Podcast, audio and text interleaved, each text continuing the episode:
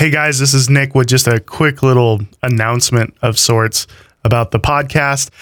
I'm moving it over to another podcasting host slash feed. So uh, basically, I'm hosting it on a different website, and I had to move all of the RSS feeds and all of that stuff over to a new website. So basically, what I'm saying is, I hope that I didn't screw this up, and I hope that you're still getting this.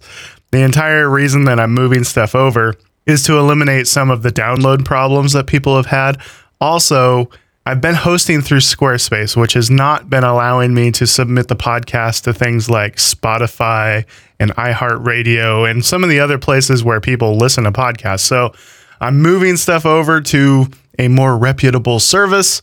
Basically, if you got this, it means that I did it right. And if you didn't get it, well, I guess I'm talking to myself. So uh, just a quick little note it's more of a test than anything, let's be honest. Anyways, let me know if you're having any troubles moving forward from this point, downloading the show or accessing the show in any way. All right. Thank you guys. And we'll be getting the next episode out to you guys very, very soon.